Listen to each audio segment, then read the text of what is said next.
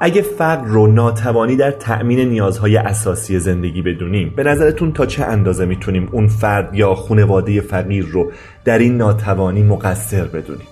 به نظرتون اگه این امکان رو داشتیم که اون خانواده فقیر رو در طول زمان یا مکان جابجا کنیم با فرض ثابت بودن بقیه شرایط البته تغییری در میزان فقر یا توانمندیش اتفاق نمیافتاد؟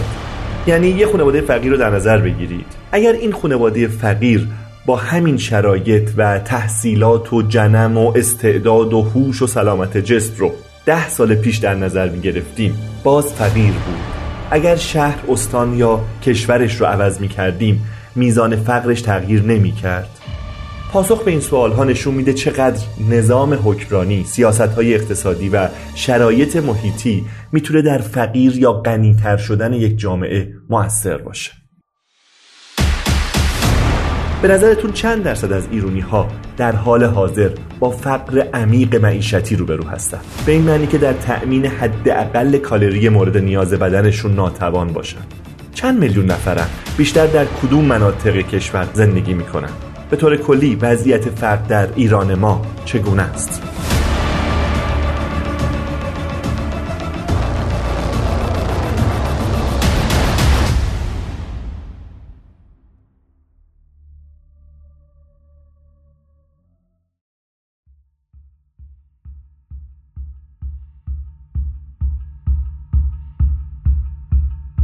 حامی مالی این قسمت پادکست سکه بیت میته بیت میت یه صرافی آنلاین برای خرید و فروش و تبدیل ارزهای دیجیتال که قبلا این سرویس رو از طریق پادکست سکه معرفی کرده بودیم و حالا این سرویس با اضافه کردن امکانات جدید کامل تر شده بیت میت تنوع ارزهای بالایی داره و کاربرا به کمک کیف پولی که در اختیار دارن می‌تونن برای واریز، برداشت و یا نگهداری تمامی ارزهای دیجیتال اقدام کنن.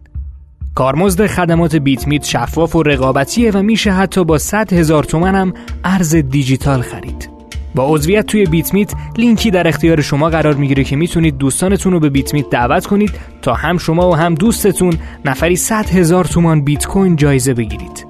اگه از طریق لینکی که توی توضیحات قرار دادیم وارد سایت بشید و ثبت نام کنید علاوه بر اینکه امکان دریافت بیت کوین رایگان رو دارید می‌تونید از پادکست سکه هم حمایت کنید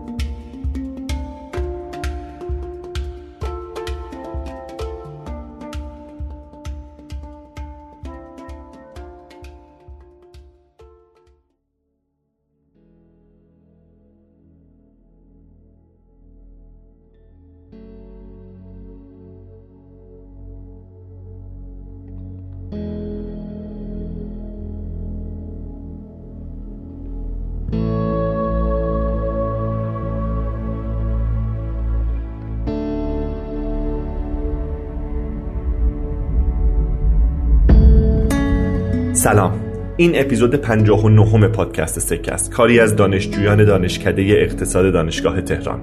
من مهدی ناجی هستم و مهمان من در این اپیزود دکتر مجید عینیان دانش آموخته اقتصاد دانشگاه شریف و عضو هیئت علمی پژوهشکده پولی و بانکی بانک مرکزی.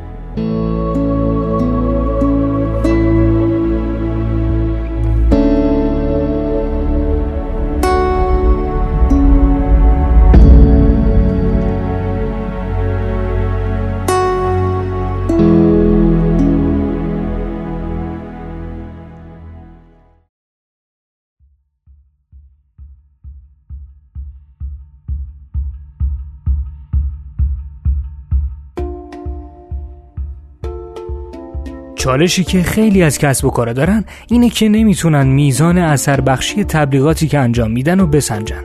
یکتانت یه پلتفرم تبلیغات آنلاینه که با استفاده از روش های بروز و هوشمند امکان تبلیغات هدفمند و توی وبسایت های بزرگ و معتبر ایرانی فراهم می‌کنه. به این ترتیب شما می‌تونید تبلیغاتتون رو با دقت بالایی به مشتریان هدفتون نشون بدید و نتایج کمپین های تبلیغاتیتون رو به صورت شفاف ببینید و ارزیابی کنید. یکتانت با استفاده از کلان داده ها و هوش مصنوعی تونسته محصولات و خدمات منحصر به فردی رو در حوزه digital marketing خلق و ارائه کنه و تبدیل به مرجعی برای سرویس های digital marketing بشه. برای اطلاعات بیشتر به سایت یکتانت.com سر بزنید. لینک وبسایت مجموعه یکتانت رو می‌تونید در توضیحات همین قسمت ببینید.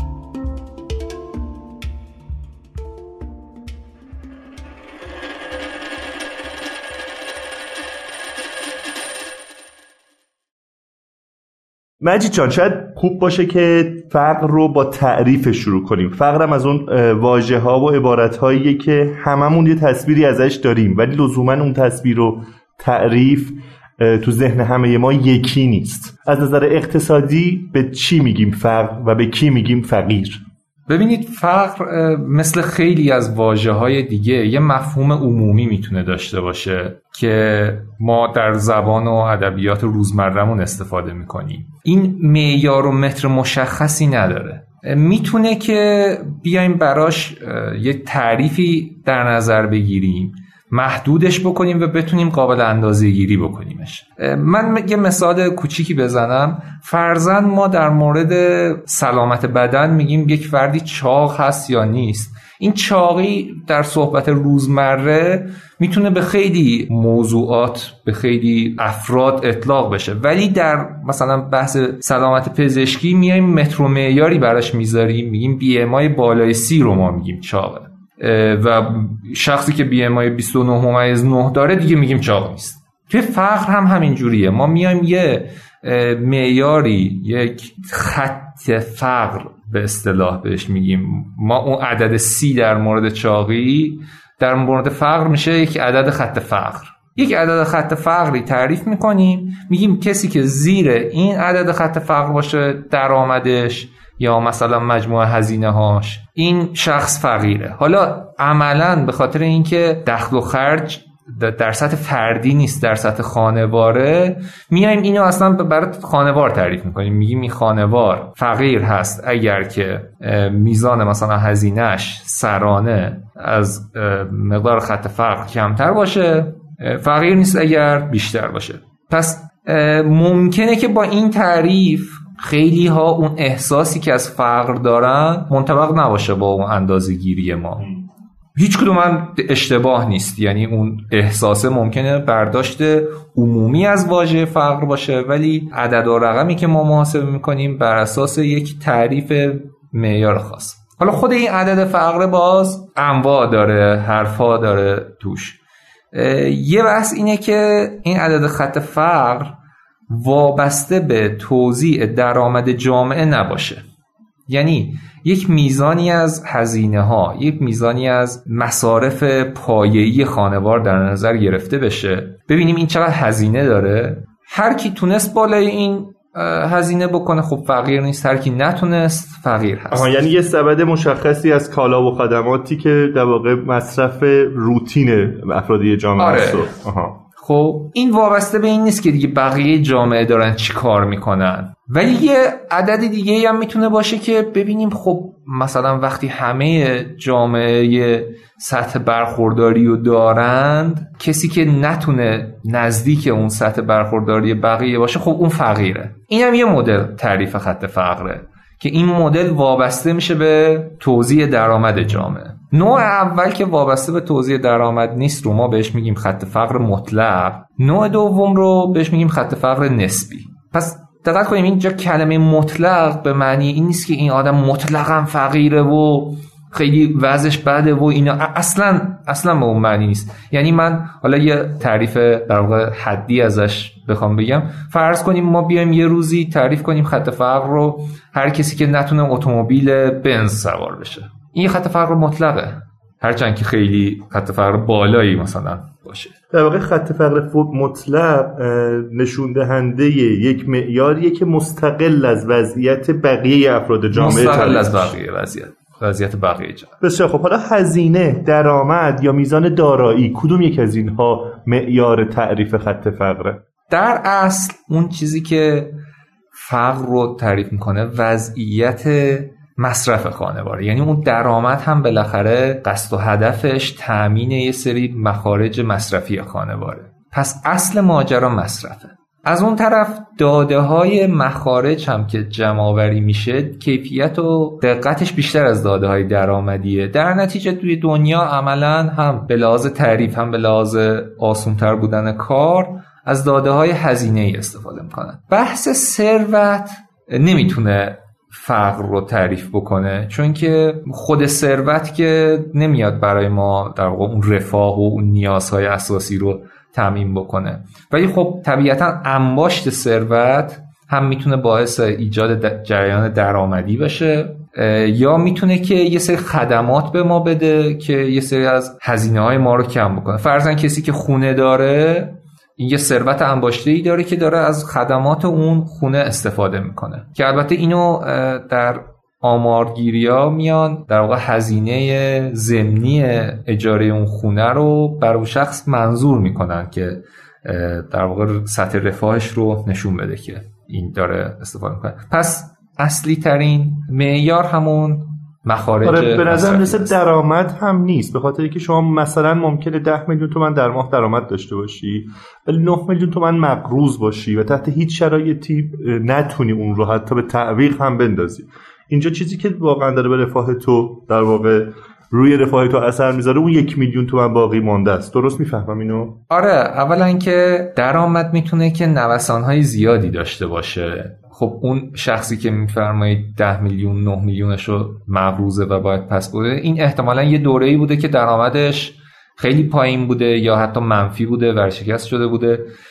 ولی مجبور بوده مخارج مصرفیش رو داشته باشه برای اون حداقل های زندگی. مخارج داشته باشه و مجبور به استقراض شده. در نتیجه آره خانوار تصمیم می‌گیره که جریان درآمدیش رو در طول زمان اختصاص بده به مخارج دیگه. ممکنه یک دوره بیشتر پس انداز بکنه یک دوره مقروض بشه. ولی اینا نهایتا میاد میشینه در مصارف خانوار در مخارج مصرفی خانوار که معیار تحلیل سطح رفاه خانوار و معیار فقر خواهد. بسیار خوب. از تعریف بگذریم. بریم سراغ شاخص هاش واقعا چند تا شاخص ملموس و مشخص به ما بگو. توی در واقع خط فقر مطلق یا حتی نسبی. اول نسبی رو بگم که بذاریمش کنار. قبل از اینکه بگی اینو به ما بگو. تفاوت خط فقر نسبی و نابرابری رو هم بگو.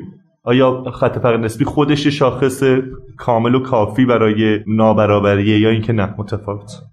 خط فقر نسبی در واقع نرخ فقر نسبی. یعنی نرخ فقری که از خط فقر نسبی به دست بیاد وابسته به توزیع درآمده. در نتیجه شاخص های نابرابری هم وابسته به توزیع درآمدن اینا هر کدوم به یه نوعی نگاه کردن به اون شکل توزیع درآمدن. ولی حتی نرخ فقر مطلق هم نگاه کردن به اون توزیع درآمده. ولی با بقیه توضیح کار نداریم اونجا. می‌خوایم ببینیم چه مقداری از توضیح افتاده زیر این عدد مشخصی که ما در نظر داریم. من بگم توی دنیا کشورهای توسعه یافته معمولا میرن سمت اینکه خط فقر نسبی تعریف بکنن و روی اون آمار و ارقام محاسبه بکنن. چون یه خط فقر مطلق خیلی خیلی موضوعیت نداره. مثلا کشورهای اتحادیه اروپا اون چیزی که براشون مطرحه الان آمارها آماده میشه مثلا یوروستات براش آمار آماده می‌کنه خط فقر نسبی هست. ولی برای کشورهای در حال توسعه من فکر می‌کنم که تا زمانی که فقر مطلق جدیتر هست خیلی توصیه نمیشه. خیلی جایگاه بررسی نداره. طبیعی هم هست چون بالاخره تا بدیهیات زندگی و اولیات زندگی نمی‌دونم واژم درسته یا نه در واقع ارضا نشه دیگه این که حالا نسبت به بقیه جامعه بود نابرابری چه وضعیتی داره شاید خیلی موجه باشه هزینه های ضروری بله درست شد خب نرخ فقر نسبی تعریفش چیه؟ چطوری اندازه گیری میشه؟ یه خط فقر نسبی تعیین میشه. چجوری؟ معمولا مثلا میانه درآمد جامعه محاسبه میشه. میانه یعنی اینکه 50 درصد جامعه بیشتر از این درآمد دارن. 50 درصد خب نفر وسطی در نظر می‌گیریم و نصف درآمد اون نفر وسطی میشه خط فقر نسبی. البته میشه تعریف دیگه استفاده کرد. این معمول ترین تعریفشه. اینجوری می‌تونه اگر جامعه توزیع درآمدش خیلی جمعتر و یک نواختر باشه می‌تونه خط فقر نرخ فقر نسبی یعنی درصد افرادی از جامعه که زیر اون خط فقر نسبی هستن می‌تونه حتی صفر باشه. اگر توزیع خیلی جمع نباشه خیلی پخش باشه خیلی تعداد زیادی آدم در دو انتهای توزیع باشن می‌تونه خیلی درصد قابل توجهی باشه. ولی در هر صورت بالای 50 درصد که نمی‌تونه باشه چون نصف درآمد درآمد یا هزینه؟ معمولا رو هزینه است دیگه. نصف هزینه در واقع میانه جامعه. جامعه. شاید بد نباشه بریم سراغ نرخ فقر مطلق و بعد یه مروری هم روی اعداد رقم ها بکنیم تعریف خط فقر مطلق رو بگو. خب خط فقر مطلق معمولا اینجوریه که اون عدد معیاره دیگه وابسته به درآمد جامعه نیست. در واقع یه عدد واضح و مشخص. آره. روش های مختلفی ممکنه براش استفاده بشه. مثلا بیایم یه سبدی از هزینه ها رو در نظر بگیریم دیگه بگیم اینا واجبات زندگیه. مثلا معمولا برای خوراکی ها یه سبدی در نظر گرفته میشه که یه حداقل کالری روزانه ای رو تعمین بکنه برای خانوار. اقلام دیگه مقداری سخته که بخوایم براش مثلا بگیم که حتما این فرد یک پیراهن در سال رو نیاز داره یا نه.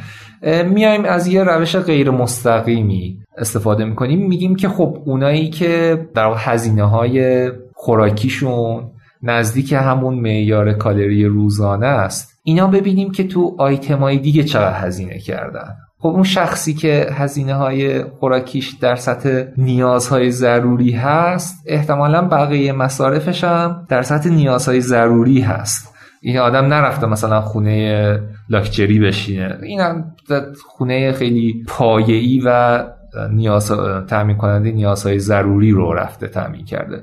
بعد میایم این رو که مقایسه می‌کنیم یه ضریبی به دست میاریم که میگیم فرزن هزینه های خوراکی چهل درصد هزینه های کل این نوع خانوارها رو به خودش اختصاص میده. در نتیجه هزینه سبد خوراکی اگر X هست دو نیم برابرش مثلا میشه خط فقر مطلقه. و عددی هم داریم فعلا در مورد ایران. عددهای خط فقر می‌تونه خیلی با توجه به جزئیات ماجرا متفاوت باشه. ما چند خط فقر داریم بین المللی هستن بانک جهانی میده اینا رو یک ممیز نه دلار داریم سه ممیز دو دلار داریم و پنج و نیم دلار داریم. خود اینها نشون میده که باز کشور به کشور می‌تونه که معیار خط فقر متفاوت باشه بانک جهانی برای کشورهای با درآمد متوسط به بالا هایر میدل اینکام برای اینا 5.5 دلار رو توصیه می‌کنه. پنج و نیم دلار در روز. برای یک فرد. برای یک فرد. ولی مسئله اینه که اولا که چرا باید تفاوت داشته باشه؟ چون وقتی که به حرف از فقر مطلق می‌زنیم قرار شد دیگه نگاهی به توضیح نداشته باشیم؟ برای مهم نیست فرد توی کشور توسعه یافته است یا در کشور در حال توسعه. ولی مسئله اینه که یه دلار مثلا سوئد با یه دلار در ایران متفاوته. همون. ماجرا اینه که در اقتصاد همه کالاها چون تریدبل نیستند قابل تبادل و تجارت قابل تجارت نیستن قیمت یک سری کالا و خدمات در جاهای مختلف دنیا متفاوته. یعنی خدمت دقیقا یکسان می‌تونه باشه ولی هزینهش متفاوته. در نتیجه برای تأمین اون نیاز با هزینه های متفاوتی روبرو هستن افراد. یعنی این سه تا عددی هم که من گفتم بانک جهانی داره میگه هیچ کدوم مثلا برای کشورهای توسعه یافته نیست. اصلا برای کشورهای توسعه یافته خط فقر مطلق رو معرفی نکرده. البته بر اساس این خطوط محاسبه میشه برای همه کشورها ولی مناسب اون کشورها لزوما نیست. چون نیازهای پایه‌ای رو شاید شما در کشور سوئیس نتونید با 5.5 دلار تعمین بکنید. آنچنان هزینه ها بالا هاست که نمیشه با این اعداد هزینه رو تعمین کرد. همونطور یک و نه دهم دلار برای کشور ایران شاید مناسب نباشه. مناسب نباشه یعنی زیاد باشه نه خیلی کم باشه. خیلی کم باشه. چون من مثالی حالا بزنم.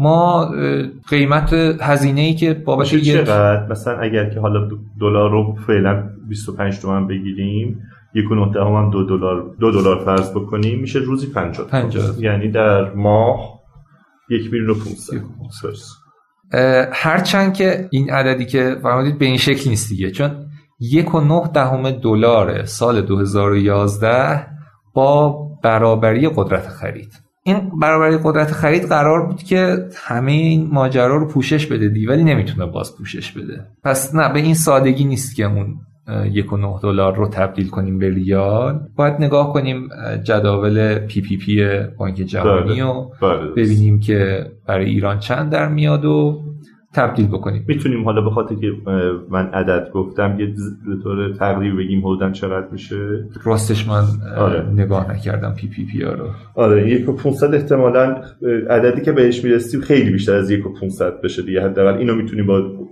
نه. کمتر میشه. نه حالا که یک و 500 بیشتر بشه که.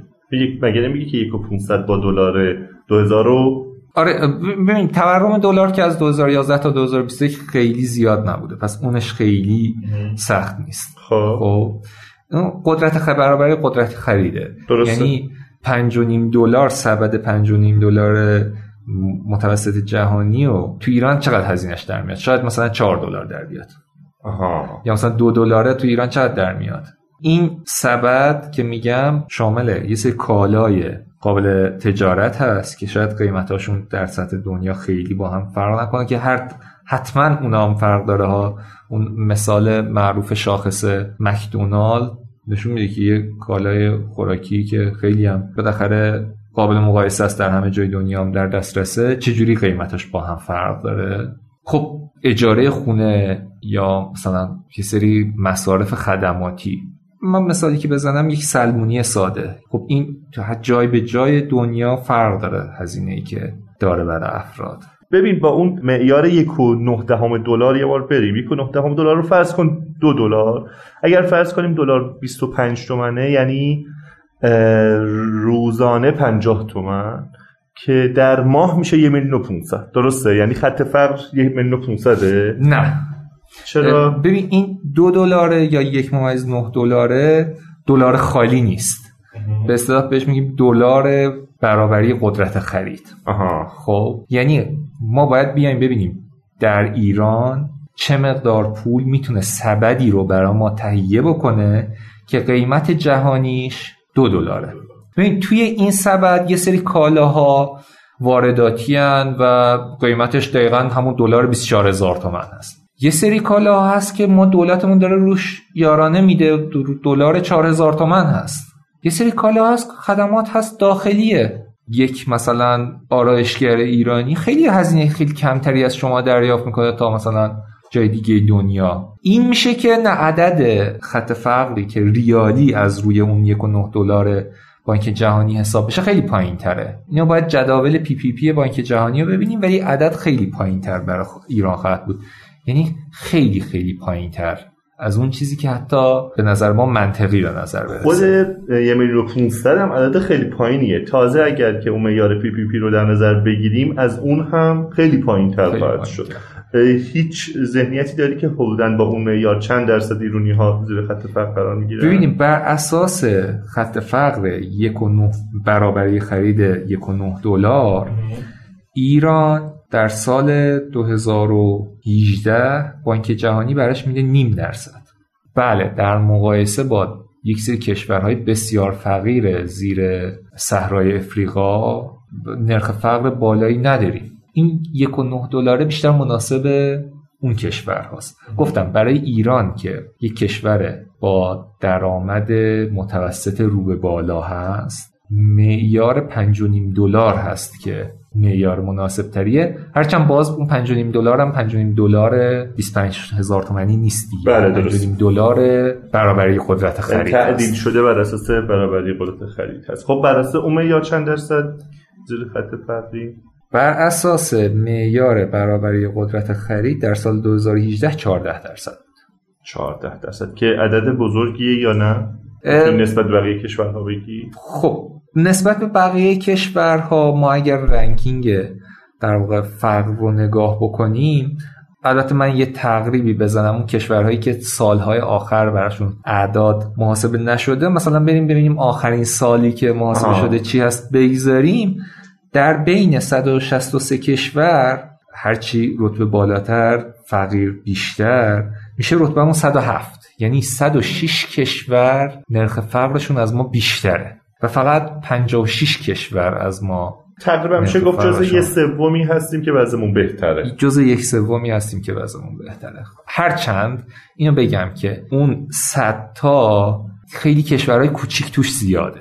و چرا اینو میگی؟ به خاطر اینکه به اینی که بگیم یک سوم اول شاید مثلا کشورهای مهم و بزرگ دنیا یعنی رو یک سوم جمعیت نباشه. آره. جمعیتی با باز چرا؟ چه هند رو داریم آره چون هند و چین رو داریم. مثلا هند رو می‌تونی داریم. هند و چین هم داری؟ چیزی به اون بگی که اونها وضعیتشون چطوره؟ خب هند و چین. هر کدوم یه تنه یه بار آره. سنگینی رو بلند. ببین چین الان 24 درصد آخرین نرخ فرقی که براش محاسبه شده. ما 14 درصد بودیم چین آره. 24 درصد. البته یه مقداری اعداد چین قدیمی ترن 2016 آره ببین ما اینجا اون دقت نظر رو نداریم. فعلا می‌خوام- نه، مشکل اینه که چین به شدت با به سرعت داره. آره با سرعت آره. داره آها. نرخ فقرش کاهش پیدا می‌کنه. یعنی اگه کشور دیگه ای بود نگران کشورهای. افریقایی بود اگر آره. مهم نبود. و 24 درصد خب بیشتر از ایرانه. هند طبیعتا بیشتره. هند چند درصد؟ هند 87 درصد. البته باز اعداد هند هم یه مقداری قدیمیه. سال 2011 ولی رو به کاهش هست. ولی همچنان هند می‌تونم بگم جز بزرگترین محل تجمع فقرای دنیاست. ما نرخ فقرهای بالاتری رو در کشورهای افریقایی داریم ولی جمعیتشون بالا نیست. درست. هند با جمعیت خیلی بالایی نرخ فقر قابل توجهی هم داره ولی رشد سریعی هم داره و کاهش قابل توجه فقر رو هم توی هند می‌بینی thank you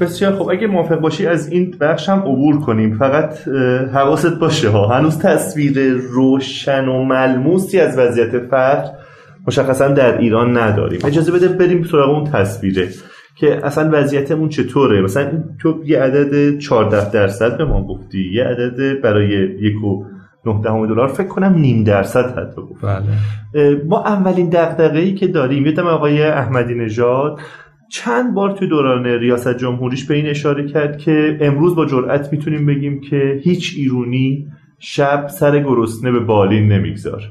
نمی‌دونم این چقدر از نگاه پژوهشگری مثل تو که متمرکز روی بحث فقر هستی مسئله است و کدوم یک از این معیارها می‌تونه این رو حداقل به ما بگه که واقعا هنوز هم این وضعیت رو داریم یا گرسنه داریم به این معنی که در واقع حد اقل اقل اقل نیازهاش. که که شب سر گرسنه به بالین نگذاره. حالا وضعیتمون چطوره اینجا بهتره که بریم سراغ معیار ملی خط فقر و نرخ فقر.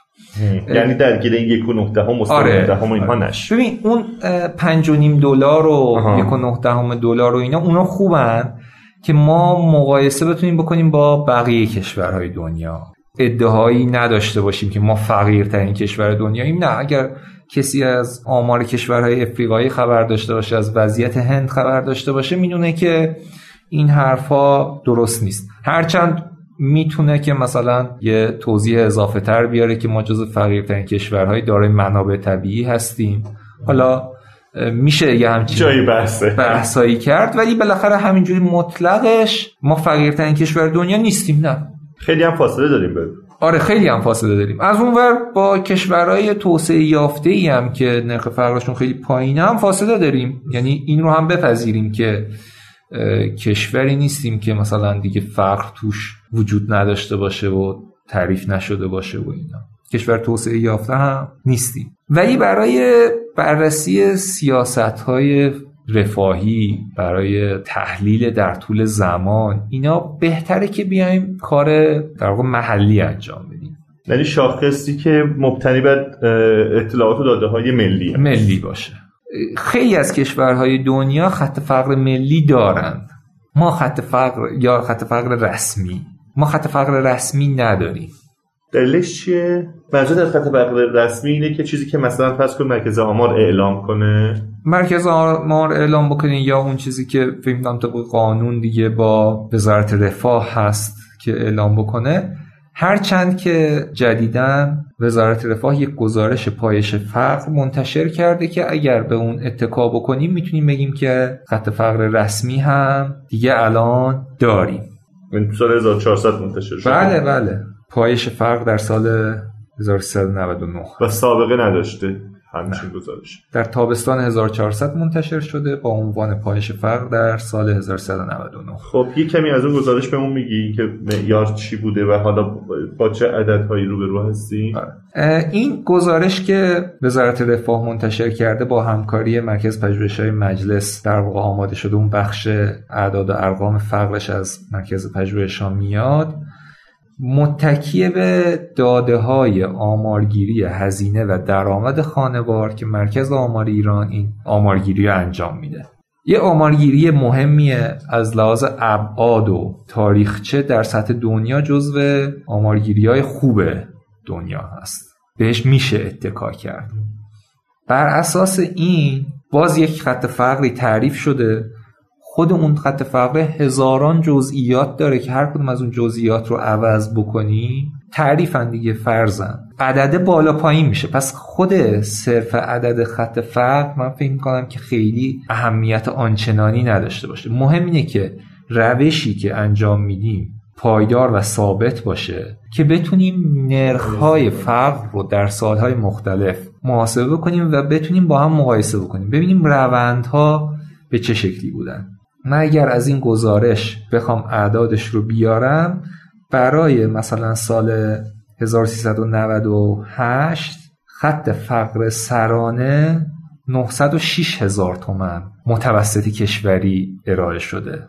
هرچند که اعداد تو محاسبات با این 906 هزار تومن مقایسه نشدن چون جا به جای کشور خط فقر متفاوتی در نظر گرفته پس شده. معنی 906 هزار تومن چیه؟ متوسط خطوط آها. فقرشه پس به تفاوت در واقع در تهران و مثلا یه شهرستان کوچیک یه شهر کوچیک یا روستای کوچیک توجه شده. توجه شده.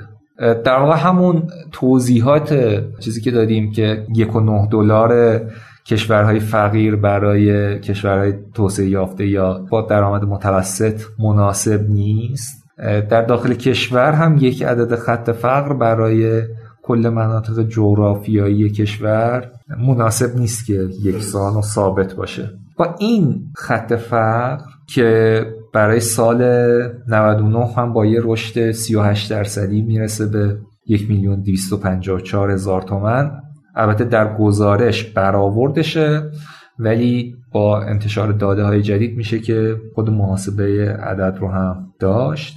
ما نرخ فقرمون افزایش پیدا کرده در طول نیمه دوم دهه 90 از 20 درصد سال 94 رسیده به 32 درصد در سال 98 اینا آمار رسمی وزارت رفاه هست یه بار دیگه ببخشید. از؟ از 20 درصد در سال 94 رسیده به 32 درصد در سال 98 یعنی در سال 98 تقریبا یک سوم با این تعریف یک سوم ایرانی ها با این تعریف. بله. در سال 99 هم با محاسبات غیر رسمی می‌رسه به 33 درصد. یعنی یک سوم ایرانی ها با این تعریف فقیرن و اون تعریف هم عددش تقریبا میشه ماهی حالا فرض کنید هلو اگه بخوام فقط یه ذهنیت در واقع ملموسی داشته باشیم یک و نیم فرض کن در ماه برای هر نفر. که عدد بسیار کوچیکه. درست میگم؟ من دارم خیلی تقریبی فقط. میگم که تقریب به ذهن بشه. آره. در استفاده از اون خطوط فقر باید به چند تا نکته توجه داشته باشیم. یکی تفاوت‌های بین مناطق مختلف کشور هست. یکی اهمیت صرفه اقتصادی در بود خانواره یعنی یک خانوار چهار نفره لزوما دو برابر یک خانوار دو نفره هزینه طبیعیه. نداره. اینو توی تبدیل کردنش با یه ذریبی لحاظ می‌کنیم. توی گزارش وزارت رفاه این جزئیات در واقع لحاظ شده. مثلا برای خانوار سه نفره در مناطق شهری و شهرهای بزرگ این اعداد حالا به صورت نمودار ارائه شده که در تهران در میاد بالای 5 میلیون تومن. برای یک خانوار سه نفره. ولی در یک سری از مناطق کشور زیر 3 میلیون تومنه. برای سال 99 ما که الان در سال 1400 داریم صحبت می‌کنیم ذهن ها ارقام رو با قیمت های الان مقایسه می‌کنه. باید توی محاسباتمون یه تعدیل در واقع قیمتی برای این داشته باشیم که ذهنیتمون درست باشه. بچه جان به نظرم یک کار دیگه بکنیم. یک کمی از جزئیات و روش بیایم بیرون. شما به ما داره میگی که در سال 99 برآورد شما اینه که بیش از 33 درصد مردم ایران فقیرن. یعنی چی فقیرن؟ یعنی در تأمین مایحتاج اولیه زندگی خودشون دچار مشکلن. درست می‌فهمم بله. و این تأمین مایحتاج اولیه منظور چیه؟ آیا مثلا حتی ممکنه خوراک هم باشه؟ یا اینکه بیشتر مثلا فرض کن اغلبشون مسئله مسکن و پوشاک و حتی بهداشت دارن. تقریبا همشون هست. چون وقتی در مورد خانوار فقیر حرف می‌زنیم دیگه هزینه ها همه هزینه های ضروریه. در نتیجه خوراک هست. وقتی در تأمین اون سی درصد جامعه وقتی در تأمین هزینه های خوراکشون دچار مشکلن یعنی اینکه هزینه های خوراکیشون اون میزان کالری تعریف شده جهانی رو با توجه به ساختار سنی خانواده که افراد در رده های سنی مختلف نیاز کالری متفاوتی دارن این رو نمی‌تونه تعمین بکنه. می‌دونیم البته خوراک و غذا فقط بحث کالریش نیست. کیفیت غذا هم مهمه ولی مطالعه ما نشون میده که تقریبا خانواری که می‌تونه کمیت غذا یا کالری غذا رو تعمین بکنه کیفیتش را پروتئین مورد نیازش اینا رو می‌تونه کنارش تعمین بکنه و اون کیفیت و کمیت همراه هم هستند.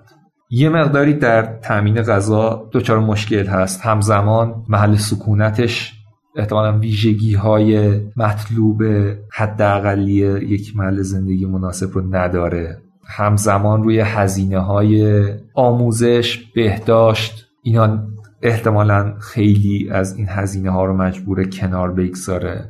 می‌دونیم که خانوار وقتی یک شوک درآمدی بهش وارد میشه اولویت داره توی کم کردن هزینهاش. طبیعتا اول از پسندازاش می‌زنه. پسنداز نمی‌کنه از پسندازهای قبلی بر میداره. هزینه های غیر ضروریش رو احتمالا کاهش میده. هزینه کالای با دوامش رو کاهش میده چون کالای با دوام نیاز به تعویز داره نگه میداره برای زمانی که اوضاع بهتر باشه. ولی وقتی این تغییر درآمد دائمه این یه خیلی بین رده های مختلف مصرفی فرقی وجود نداره. یعنی دیگه تا ابد که نمیشه کالای با دوام تهیه نکرد.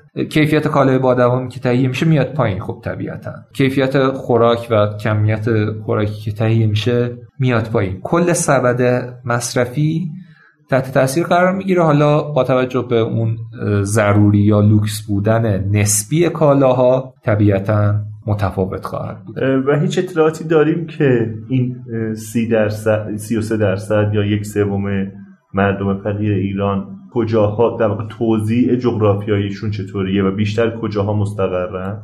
دقیق تر اگه بخوایم راجع به توضیح جغرافیایی فرق حرف بزنیم باید به این نکته توجه کنیم که داده های آمارگیری هزینه و درآمد برای ارائه آمار در واحدهای کوچیک جغرافیایی بهینه نشدن. ولی بیشتر توضیح بده یعنی اینکه ما اگر می‌خوایم در سطح شهرستان مثلا آمار فقر ارائه بدیم و نشون بدیم فلان شهرستان بیش از 50 درصد افرادشون فقیرن فلان شهرستان خیلی کمتره فقر نیاز داریم که توی اون شهرستان یه نمونه قابل توجهی داشته باشیم. بعد برای اون نمونه مخارج و هزینه ها محاسبه بشه. بعد بگیم که مثلا اینجا این تعداد خانوار فقیر شدن این تعداد خانوار فقیر نشدن. آمارگیری هزینه و درآمد برای این منظور بهینه نشده. یعنی بود نمونهش آنچنان بزرگ نیست که ما رو به این هدف برسونه. حتی در مقطع استانی هم. در مقطع استانی بد نیست. برای ارائه میانگین هزینه بهینه شده. ولی باز وقتی دو تیکه می‌کنیم فقیر و غیر فقیر ممکنه که یه مقداری ما رو اذیت بکنه. یه نکته دیگه هم اینه که در سطح استانی ما وقتی خطوط فقر متفاوت برای کشور در نظر می‌گیریم. خود این خط فقر بالا پایین شدنش نرخ رو بالا پایین می‌کنه و قابلیت مقایسه دوتا استان رو با هم کم می‌کنه.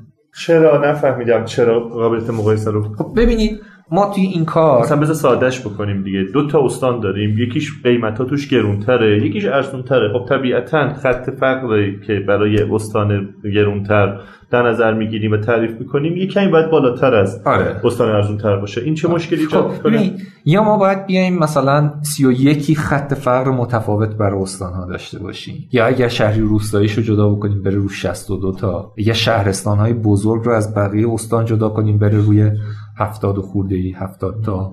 اونجا برای محاسبه خط فقر دچار مشکل بعد نمونه میشیم. چیکار می‌تونیم بکنیم؟ بیایم استان ها رو با هم تجمیع بکنیم. مثلا بیایم 6 تا خط فقر شهری بدیم 6 تا خط فقر روستایی بدیم. خب این کاریه که توی مطالعه انجام شده. ولی اینجا چیکار می‌کنیم؟ استانهایی که هزینهشون تقریبا نزدیک همه با هم می‌ذاریم استانهایی که یه گروه طبیعی. دیگه با هم می‌ذاریم. حالا یه استانی ممکنه که این وسط یه جوری باشه که بشه هم تو این گروه گذاشت هم بشه تو اون یکی گروه گذاشت. کلاستر کردن ممکنه آره. چیز بشه. درست. بعد اگه بذاریم تو این گروه با خط فقر پایین تر چون اینا درآمدشون بیشتر و هزینه بیشتر توش و اینا نرخ فقر پایین تری براش محاسب میشه. برش داریم بذاریم تو اون یکی گروه یا خط فقرش بالا میره نرخ فقرش بالا میره. برای همین در دادن اعداد دقیق به ازای استان ها من یه مقداری در واقع ملاحظه دارم که این کار رو نکنم. باشه عدد بهمون نگو ولی, ولی می‌تونی بگی آره. آره می‌تونیم تجمع بگیم. کجاها بیشتره؟ آره. این هم باز دوتا بحثا یکی این که تعداد افراد فقیر کجا بیشتره یا درصد افراد فقیر کجا بیشتره؟ تعداد اگر من بخوام بگم مطمئنا تهران درصد جمعیتش بیشتره. درصد بخوام بگم سیستان بلوچستان. سیستان بلوچستان جمعیت زیادی نداره که حتی اگر 100 درصد هم باشه نرخ فقر اونجا به تعداد فقرای تهران نمی‌رسه. بخوایم تقریبی بگیم استانهای سیستان بلوچستان خراسان شمالی قم اینا با نرخ‌های فقر نزدیک به 50 درصد براشون محاسب میشه. از اون ور استانهای مازندران و بوشهر کردستان اردبیل زنجان و البرز نزدیک 20 درصد نرخ‌های فقر پایین تر کشور هست.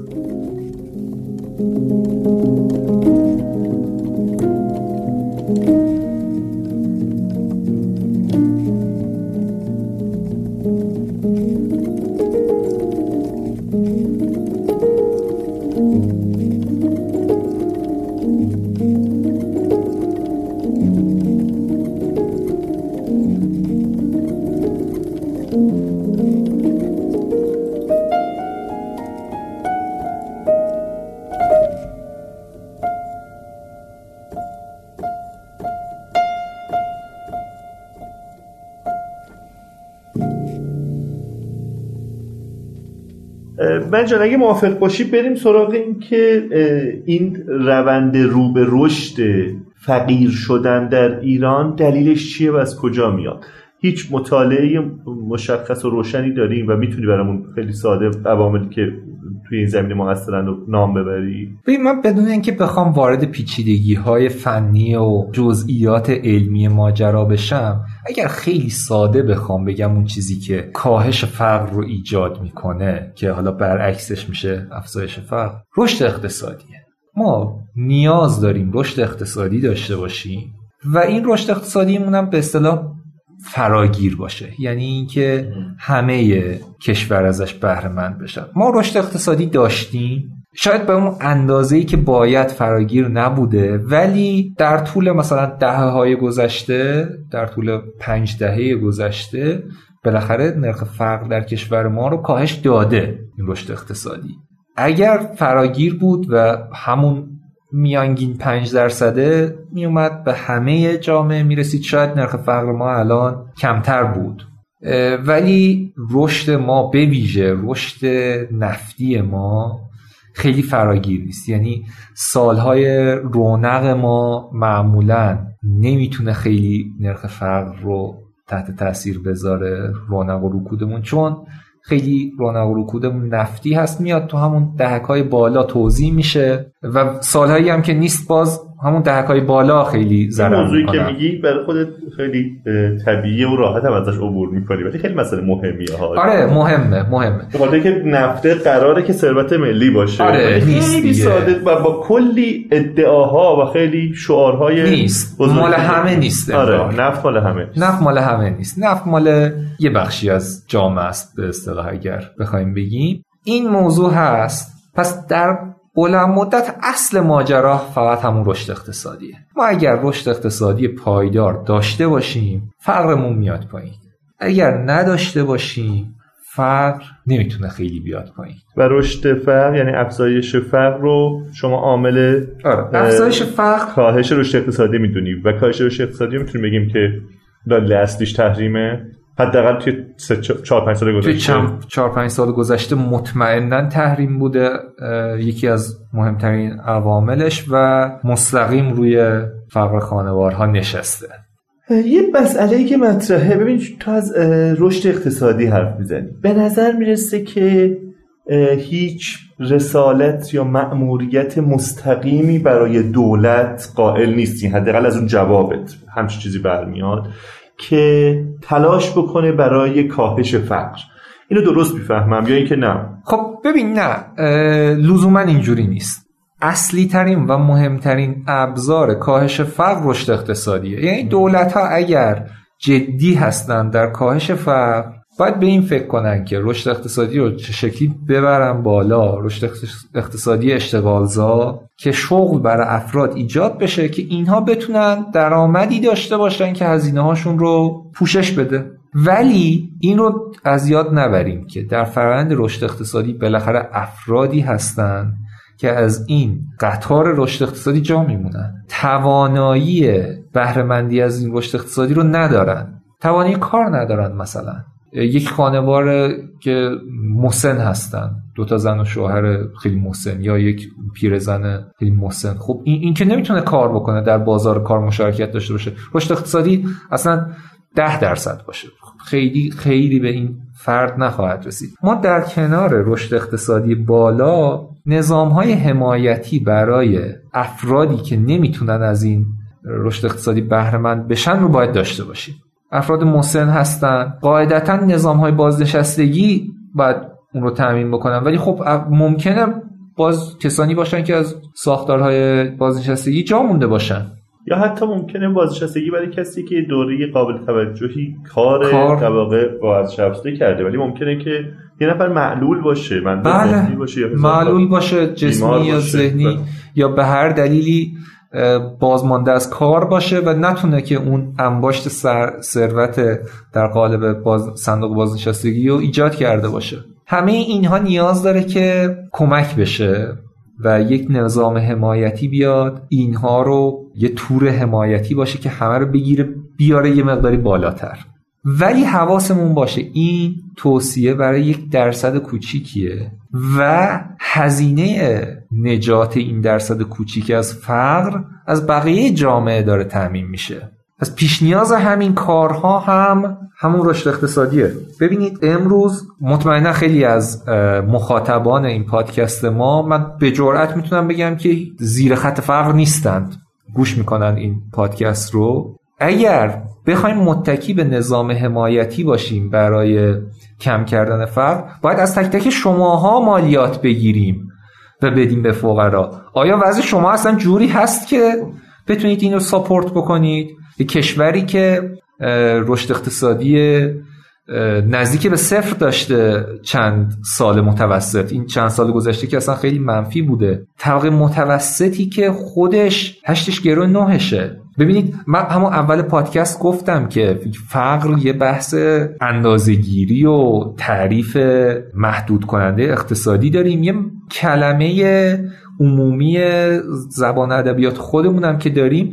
بالاخره همین افرادی که من میگم پادکستمون رو میشنون و فقیر نیستن آیا نسبت به گذشته خودشون فقیرتر نشدن چرا شدن؟ خب؟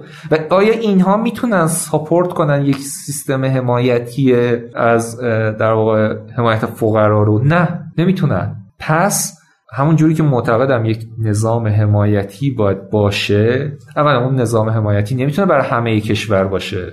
اینکه به همه بیایم بیارانه بدیم خب پول این یاران از کجا میاد؟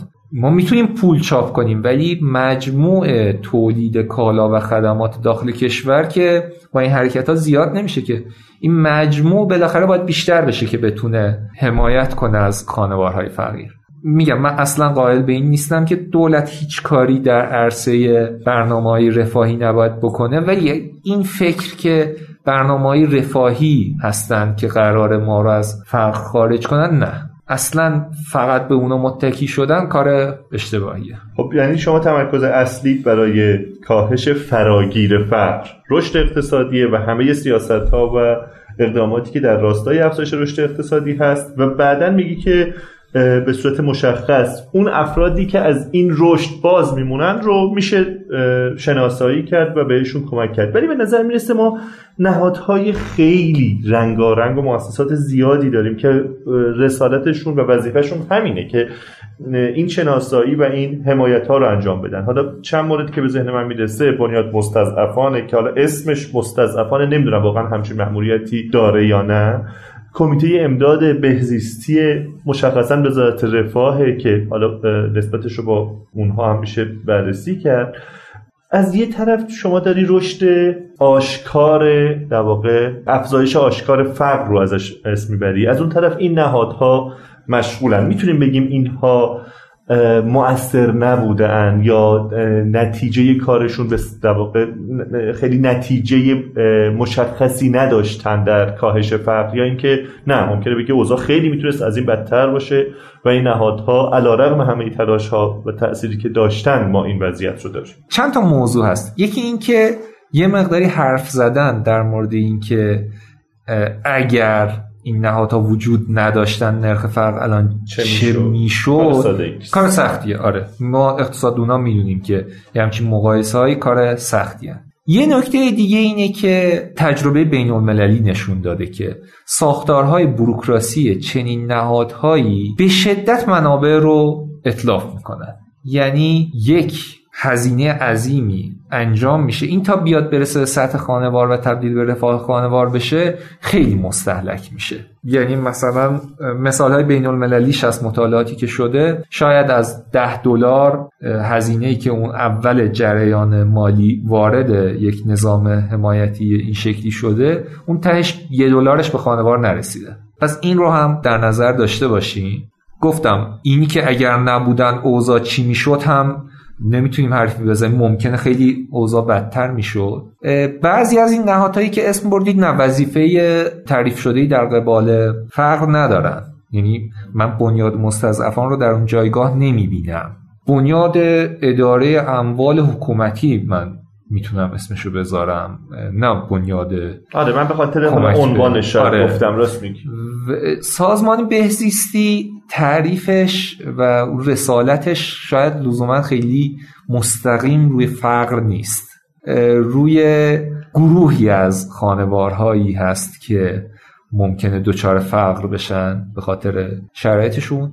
کمیته امداد امام کاملا هدف و رسالتش منطبق با کاهش فقر نظام های شناسایی و حمایتی دارن. ولی خب اینم ببینیم که بودجه هاشون و عدد رقم هاشون نسبت به مثلا کل اقتصاد کشور چقدره؟ چند درصده؟ یعنی وقتی می‌خوایم اینها رو قضاوت بکنیم که چقدر موفق بودن باید ببینیم که در مقابل یک اقتصاد 80 میلیون نفری چقدر بزرگ بودن.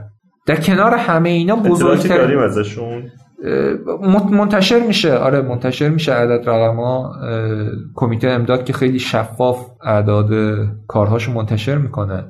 ولی در مقابل اینها بزرگترین نظام حمایتی رو ما داشتیم پرداخت یارانه نقدی که اعدادش اصلا واقعا متفاوته از این صحبت ها چند تا خوبی داشت چند تا بدی داشت. بزرگترین بدیش رو که بخوایم شروع بکنیم اینه که از روز اول تراز نبود. یعنی یک آغازش با کسری آغازش با کسری بود و در نتیجه نمی‌تونست ادامه دار باشه؟ دومین ایرادش این بود که خیلی هدف گیری شده نبود تارگتد نبود. حالا اسمش رو گذاشته بودن هدفمندی ولی targeting توش نداشت که به چه معنی به هدفمند؟ یعنی هدفمند اینکه برسه به خانواده برسه های به فقیر. خانواده فقیر. در مورد خوبیهاش این که به شدت اون درصد اینی که گفتم از ده دلار چند دلارش به خانوار می‌رسه درصد رسیدن منابع به دست مصرف کننده نهایی توش به شدت بالا بود. این هزینه های سربارش درصدی خیلی خیلی کم بود. این در واقع یکی از مزیت های نکات مثبت طرح بود و می‌تونست که روی نرخ فقر مؤثر باشه. خیلی نبود. دلایلش هست. بگو برامون دلایلش آره. دلایلش اینه که خب انتظار داریم تو اون حداقل سال اولی که اجرا شده خیلی خب عددهای خوبی به نسبت درآمد خانوارهای فقیر عددهای خوبی بهشون پرداخت شده. انتظار داریم مصارف و اینها خیلی بالاتر رفته باشه و بتونن که رفاه خیلی بیشتری کسب کنن. مشکل اینجاست که چون حداقل به نظر میسه از نظر عوامل اقتصادی این یه چیز پایدار و بلند مدت نبود. ما رشد تقاضا رو داریم توسط خانوارهای فقیر. عرضه همراه باش افزایش پیدا نکرده. ما در سال 90 اولین سالی که تر کامل اجرا میشه می‌بینیم که قیمت خوراکی که خانوارهای فقیر باهاش مواجهن به شدت میره بالا. شاید توی اعداد CPI که متوسط کشوری هستن این دیده نمیشه. ولی برای خانوار فقیر مثلا گوشتشون تقاضای گوشتشون میره بالا. ولی قیمت گوشت هم به شدت میره بالا. در مصرف گوشتشون خیلی نمی‌تونه بره بالا. حالا چرا تولید بیشتر نشده؟ فقط قیمت افزایش پیدا کرده. چون تولید کننده احتمالا اعتقاد نداشته که این طرح پایداره. پایدار و بلند مدت هست. اگر اعتقاد داشت شاید سال اول همچنان یه شوک قیمتی داشت ولی در بلند مدت می‌تونست که ساختارهای تولید و توزیع رو هم تحت تاثیر بذاره و قیمت ها اونجوری عجیب عوض نشه که خونسا بشه. تاثیر نذاشته. یعنی نهایتا می‌بینیم که اون پوله هم اومده در یک ساختار توزیع کالا و خدمات جمع شده. به جای اینکه تبدیل به رفاه خانوارهای فقیر بشه جمع شده تو اون ساختار توزیع رسیده بالاخره به اون سردسته های توزیع کالا و خدمات. عجیبه. به نظرم بعد نیست یکم ب- حالا که این بحث پیش اومد در مورد همون هدفمندی که اشاره کردی و حالا مشخصا سیاست UBI Universal Basic Income چی می‌تونیم ترجمهش کنیم؟ درآمد پایه پایه عمومی. عمومی. در مورد این یه چند دقیقه صحبت کنیم. ببین یه مشکلی که هست درسته که میگی که هدفمند نبود ولی یه دلیلی که داشت برای میشه براش در واقع بیان کرد اینه که شناسایی کار ساده ای نیست واقعا. و شما می‌تونی این درآمد رو به همه بدی و بعدا حالا از طریق مکانیزم هایی مثل مالیات بر درآمد خانوار اون مازاد رو از خانواده هایی که واقعا نیاز به این عدد ند... به این رقم ها ندارن جمع بکن. یعنی از این نظر نباید مسئله جدی باشه. ولی چیزی که یک کمی توی صحبت های تو می‌تونه نگران کننده باشه اینه که میگی که حداقل تجربه نسبتا موفقی که ما داشتیم برای هدفمندی یارانه ها در سال 89 به بعد تو به عنوان یه پژوهشگر حوزه فقر میگی تاثیر جدی روی رفاه خانواده فقیر نداشته. من دوست دارم اون تجربه رو با این نگاهی که من حالا در مورد UBI گفتم با هم ترکیب بکنی و به ما یک توصیه داشته باشی. توصیه پدرانه. خب ببین UBI ایده خوبیه. ولی باید توجه داشته باشیم که توی UBI اون مسئله اینکه این منابع از کجا تأمین میشه همچنان هست. ببخشید من به همین که ممکن مخاطب رو گمراه کرده باشیم. UBI چیه؟ UBI رو بگیم چیه؟ خب UBI ایده ایه که میگه به همه فارغ از وضعیتشون و کار داشتن یا نداشتنشون میزان رفاهشون. یک مقدار درآمد پایه ثابت رو ماهانه پرداخت بکنیم. اون کاری که زمان 89 اتفاق افتاد 89 به بعد اتفاق افتاد رو می‌تونیم مستاقی از یو بدونیم؟ می‌تونیم آره مستاقی از یو بی آی بدونیم. یو بی آی ایدهش اونایی که سطح جهانی مطرحش می‌کنن اینه که یک در واقع تور حمایتی هست که از به صفر رسیدن درآمدها جلوگیری می‌کنه. یعنی هیچ کسی محتاج نان شب نباشه. درست. خب حداقل دیگه نون شبش رو بتونه بخره. دو اینکه یه مقداری اون بحث های روانشناسی فقر رو اینا رو هدف می‌گیره که بار فشار روانی روی فقرا رو کم می‌کنه و امکان خلاقیت به اینها میده که بتونن فعالیت اقتصادی خوبی داشته باشن. کسی که فقط به فکر نان شبش نباشه و احتمالا می‌تونه بهتر ایده های بهتری برای گسترش کسب و کارش و معاشش به خودش احتمالا ریسک کنه آموزش ببینه. آره. سوم اینه که نابرابری در قدرت چانه زنی ها رو یه مقداری کنترل می‌کنه. یعنی کارگری که در یک محیط کار خیلی ناعادلانه داره کار می‌کنه ولی به دستمزد آخر ماهش محتاجه خیلی احتمالا زبان درازی در مقابل کارفرما نداره. قابلیت چانه زنی نداره چون که واقعا به صفر می‌رسه اگر این کار رو ترک بکنه. و اگر UBI برقرار باشه می‌تونه کاملا که... قابلیت این رو داره که ازش سوء استفاده بشه. آره کاملا این قابلیت وجود داره که از اون کارگر سوء استفاده بشه. UBI میاد این ریسک رو یه مقداری از سمت کارگر می‌گیره. می‌تونه اگر شرایط ناعادلانه باشه شرایط دو طرف. بالاخره هم برای کارفرما هم برای کارگر باید عدالت برقرار باشه. اگر ناعادلانه شد میگه من کار نمی‌کنم برای شما. آره فوقش هم دو ماه بیکارم سه ماه بیکارم. البته نظام های بیمه بیکاری سعی می‌کنن همین کار رو انجام بدن ولی خیلی پیچیده می‌کنن کار رو. یو بی آی میگه دیگه ما جزئیات اینی که فرد چند ماه کار کرده بود الان بیکار شد. مدرک مستدل بر بیکاریش وجود داره نداره. اصلا اینا رو کار نداریم. به همه یک درآمد پایه‌ای باید پرداخت بشه. ولی یک شرط خیلی اساسی داره. اون که منابع یو بی آی از کجا باید تامین بشه؟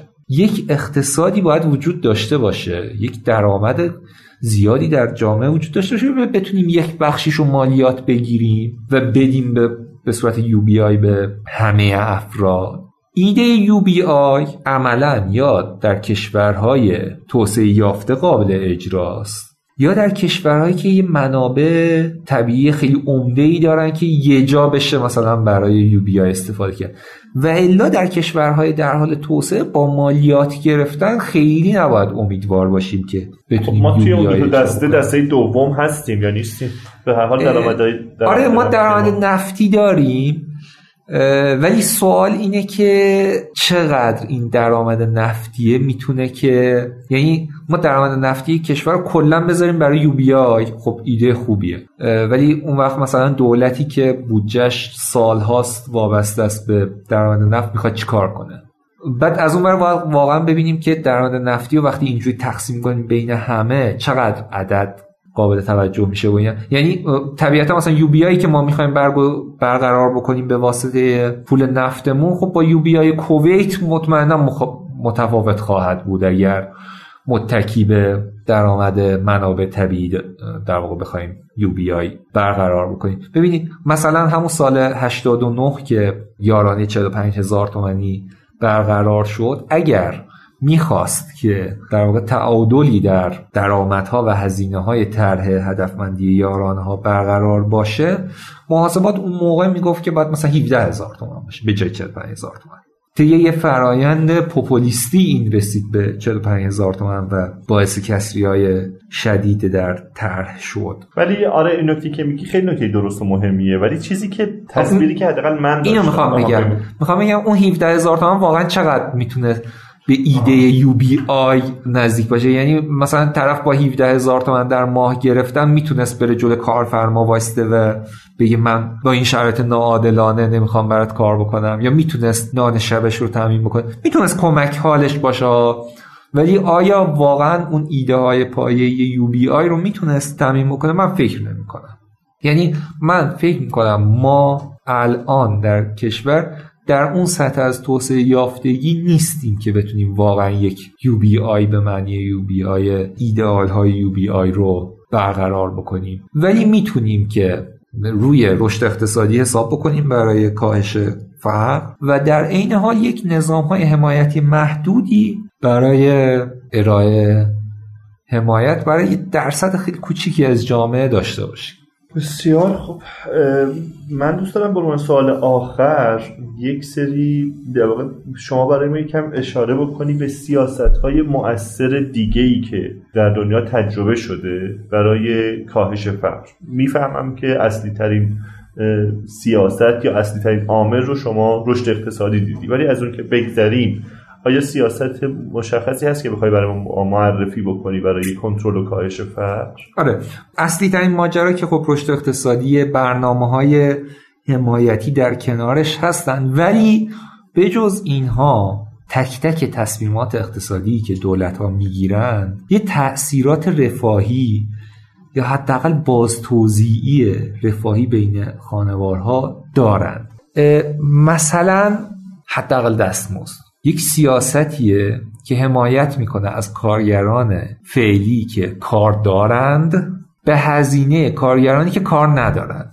حتی سیاست های دقل دستمزد هم خیلی چالش برانگیزه دیگه. بحث جدیه آره چقدر آره, آره. اینی که حداقل دستمزد افزایش پیدا می‌کنه. افزایش پیدا بکنه چقدر باعث کاهش یا افزایش فقر میشه خودش خیلی چالش هست و به نظر من خیلی وابسته است به اینکه کجا باشه این. توی همین گزارش وزارت رفاه توی نمودارهاش می‌بینیم که خطوط فقر مناطق مختلف کشور رو با حداقل دستمزد که در سراسر کشور یکسانه مقایسه کرده.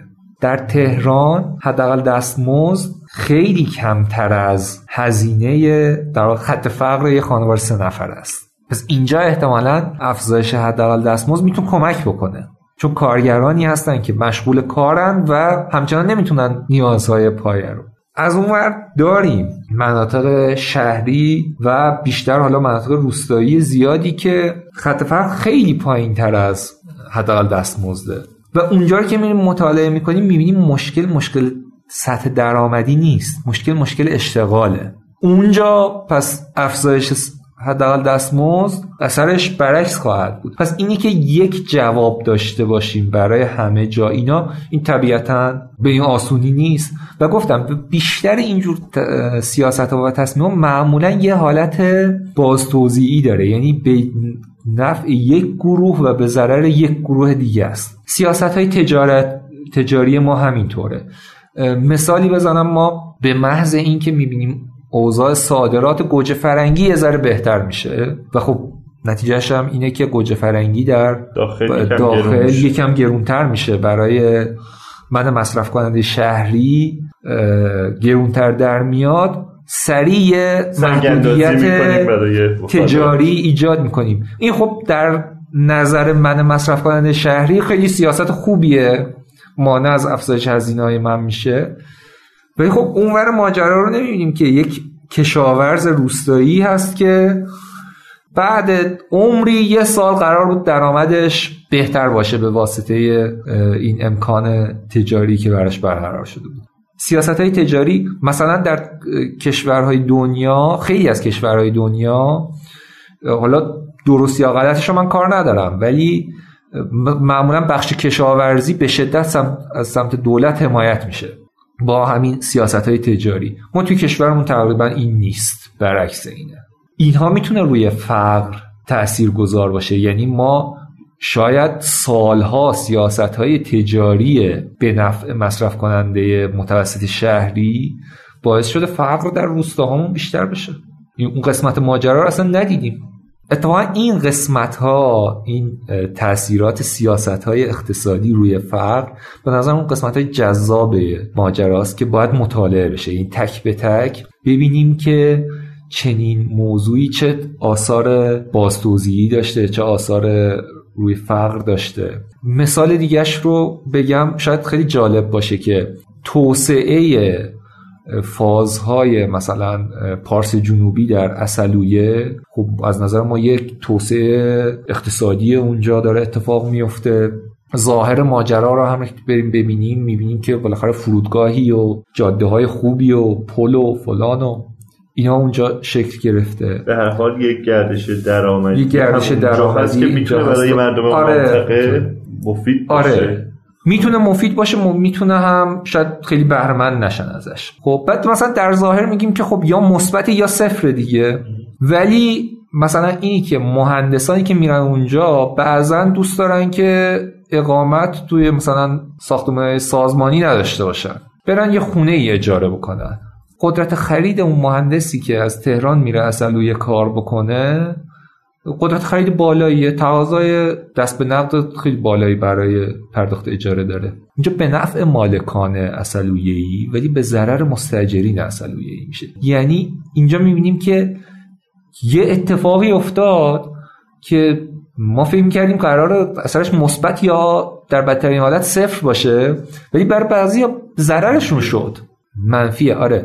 یعنی تک تک این ماجراها رو میشه مطالعه کرد که ببینیم.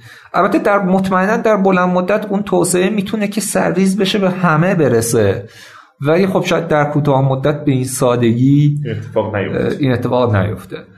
ما یه ایده حالا نه خیلی مطالعه شده یه ایده اولیه روی نقشه فقر یکی از اساتید اقتصاد داشتن که ما نقشه فقری که آماده کرده بودیم در سطح شهرستان. اونجا یکی از اساتید اقتصاد من الان اسمشون خاطرم نیست در مورد ایران داری صحبت در مورد ایران. نکته که متذکر شدم گفتن به نظر می‌رسه نقشه فقر یه جوریه که شهرستان هایی که نرخ فقر کمتری دارن منطبق با خطوط راه آهنی که در ایران در واقع اون اول کار توسعه پیدا کرده و در کنارش به ترتیب بعد از ایجاد خطوط راهن صنعتی شدن در شهرهای نزدیک به خطوط اتفاق افتاده. چون ما مطالعه نشون میده که شهرهایی که کارگاه های صنعتی بیشتر دارند نرخ فرق کمتره. خط راه هم نفهمیدم. اونجایی که خط راه هست فقیر بیشتره یا کمتره؟ کمتره. کمتر.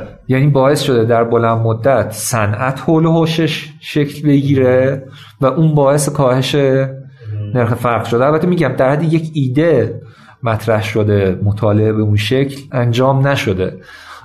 ولی می‌تونه که در واقع یه نکته ای باشه. ولی اینی که حضور کارگاه صنعتی و اشتغال در بالا بودن نرخ اشتغال در کارگاه صنعتی در سطح شهرستان باعث کاهش نرخ فقر میشه این دیده شده.